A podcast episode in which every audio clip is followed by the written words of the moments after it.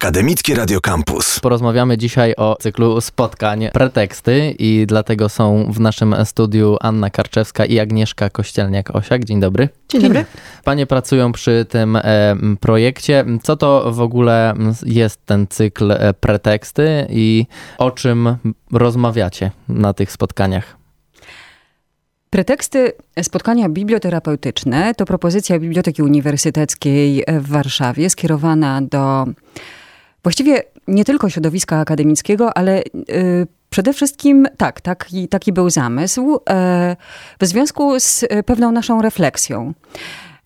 Ta refleksja krążyła wokół tematów, jak to się oględnie mówi, trudnych oraz diagnoz, które zaczęły się intensywnie pojawiać w kontekście zdrowia psychicznego, problemów, z jakimi borykają się nasi studenci.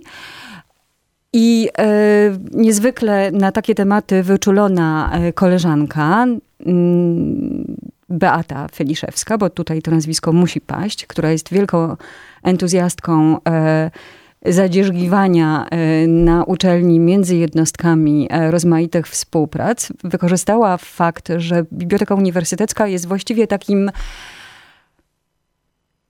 taką stacją rozjazdową, w której się często rozmaite jednostki uniwersyteckie spotykają, i zaproponowała, żebyśmy powołali do życia taki cykl, który rzeczywiście ma w podtytule biblioterapię. Natomiast my po pierwszym spotkaniu, dzięki pani profesor Agnieszce Hamerz-Nowak, uczciwie przyznaliśmy, czym tak naprawdę biblioterapia jest, i zaznaczyliśmy, że te nasze spotkania nie będą zbiorową terapią. Nasze to w takim razie czym jest biblioterapia? Mówimy o książkach, przede wszystkim, ale o książkach, które tematyzują bardzo konkretne problemy. I tak naprawdę drugim ważnym tematem tych spotkań zawsze są właśnie, czy mamy taką nadzieję, bo dzisiaj mówimy o tym cyklu w kontekście, w którym chcemy na drugie spotkanie w tym cyklu zaprosić, więc jak na razie mamy za sobą tylko spotkanie pilotażowe. Na tym spotkaniu rzeczywiście zasygnalizowaliśmy ten nasz koncept. Biblioterapia zakłada pewne działanie, czy pewne interakcje bezpośrednio z biblioterapeutą, między biblioterapeutą a osobą, która rzeczywiście z jakimś problemem się boryka. I biblioterapia, ogólnie rzecz biorąc, rzeczywiście czytanie dobrze dobranych tekstów wspiera proces wyprowadzania takiej osoby z jej trudnej sytuacji, nakierowanie jej na jakieś rozwiązania, stworzenie w niej takiego potencjału do tego, żeby przy bardzo konkretnym, skądinąd wsparciu już specjalisty, nie tylko biblioterapeuty, wyjść z tej sytuacji.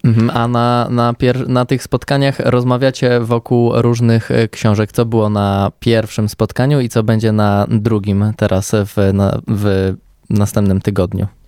Pierwsze spotkanie było takim spotkaniem, jak słusznie powiedziałaś, pilotażowym, dlatego że wzięłam książkę Justyny Sucheckiej, która wydaje mi się bardzo ważna, chociaż też, tylko książka wydaje mi się bardzo ważna.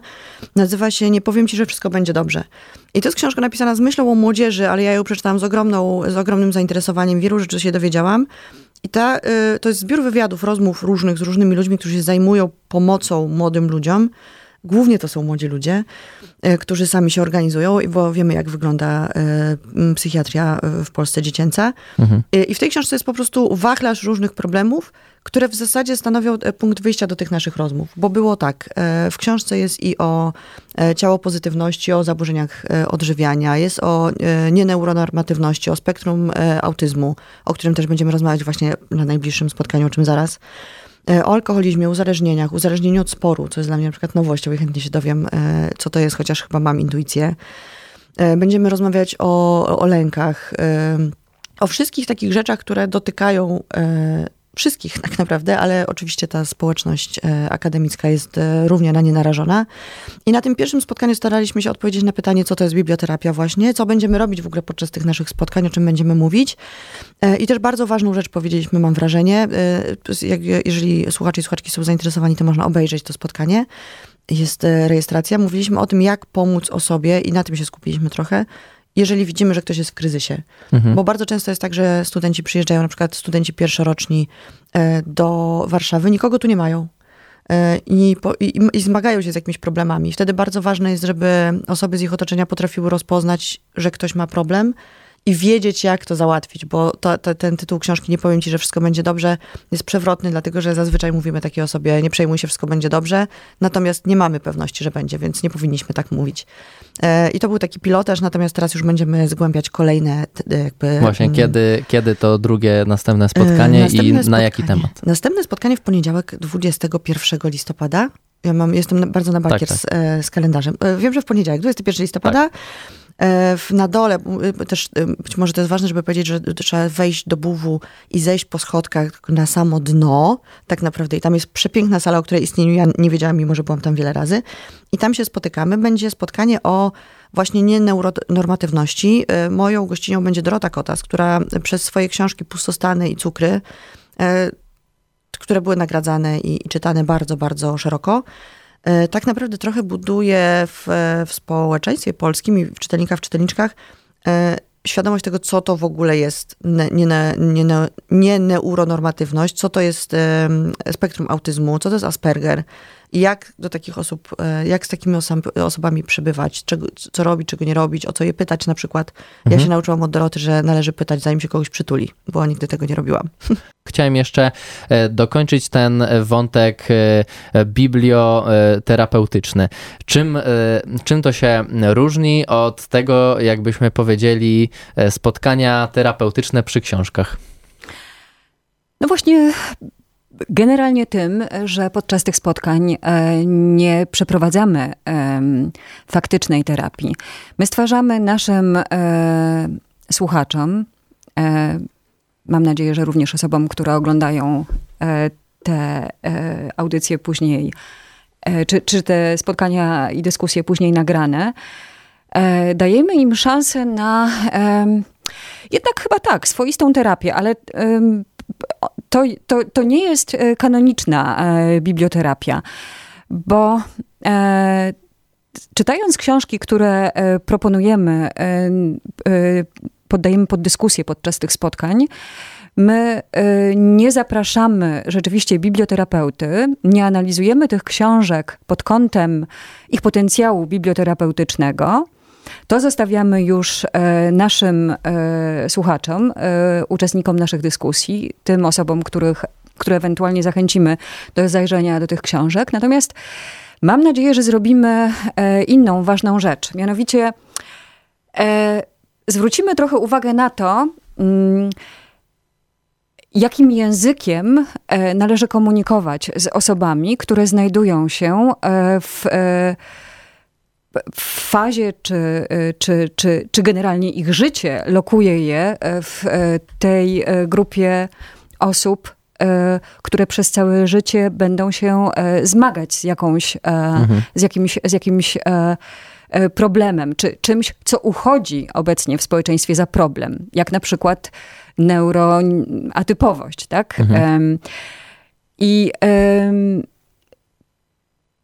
taka obserwacja, którą bardzo by mi zależało, myślę nam wszystkim, aby została wyniesiona na przykład po spotkaniu o cukrach Doroty Kotas, to, że musimy, tak jak Ania wspomniała, zwrócić uwagę na całą masę rozmaitych rzeczy w naszym zachowaniu, ale również w naszym języku.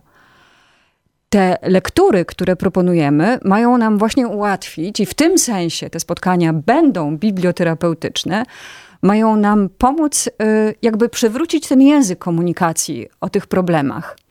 Taką ciekawą rzecz powiedział kiedyś właśnie Tomasz Stawiszyński, że my w efekcie rozmaitych procesów społecznych z naszego języka wyrugowaliśmy w ogóle słownictwo w odniesieniu do pewnych problematycznych zjawisk w naszym życiu. On generalnie to odnosi, o ile dobrze pamiętam, do zjawiska śmierci i żałoby, ale generalnie chodzi w ogóle o cierpienie.